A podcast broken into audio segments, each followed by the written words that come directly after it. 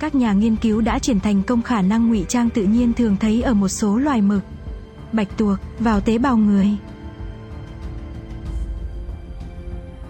Một nhóm nghiên cứu tại Đại học California Irvine, viết tắt là UCI, Mỹ, đã nuôi cấy thành công tế bào người có khả năng ngụy trang tương tự như lớp da của mực hay bạch tuộc.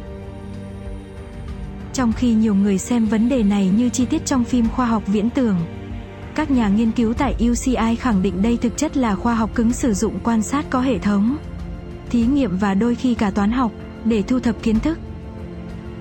Dự án nghiên cứu của chúng tôi tập trung vào thiết kế và chế tạo các hệ thống và mô tế bào với các đặc tính có thể kiểm soát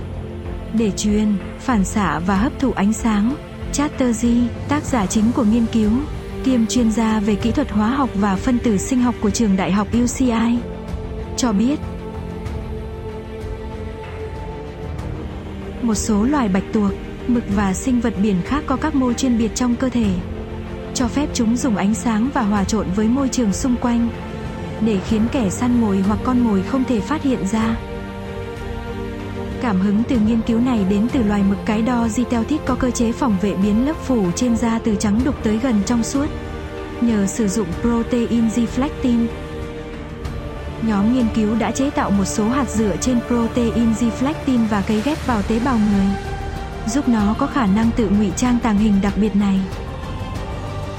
Chúng tôi rất ngạc nhiên khi thấy các tế bào không chỉ biểu hiện phản xạ mà còn đóng gói protein trong các cấu trúc nano hình cầu và phân phối chúng tới khắp nơi trong tế bào.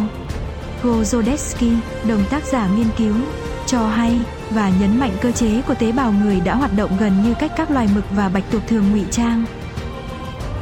Nhóm nghiên cứu cũng kiểm tra liệu các tế bào có thể tự bật tắt khả năng ngụy trang này bằng cách sử dụng các yếu tố kích thích bên ngoài hay không. Các nhà nghiên cứu để tế bào vào hai tấm kính được tráng bằng muối nhưng ở nồng độ khác nhau. Các tế bào tiếp xúc nhiều với natri clorua tán xạ nhiều ánh sáng hơn và nổi bật hơn so với môi trường xung quanh. Tuy nhiên, bước đột phá này mới chỉ được khai thác ở phòng thí nghiệm.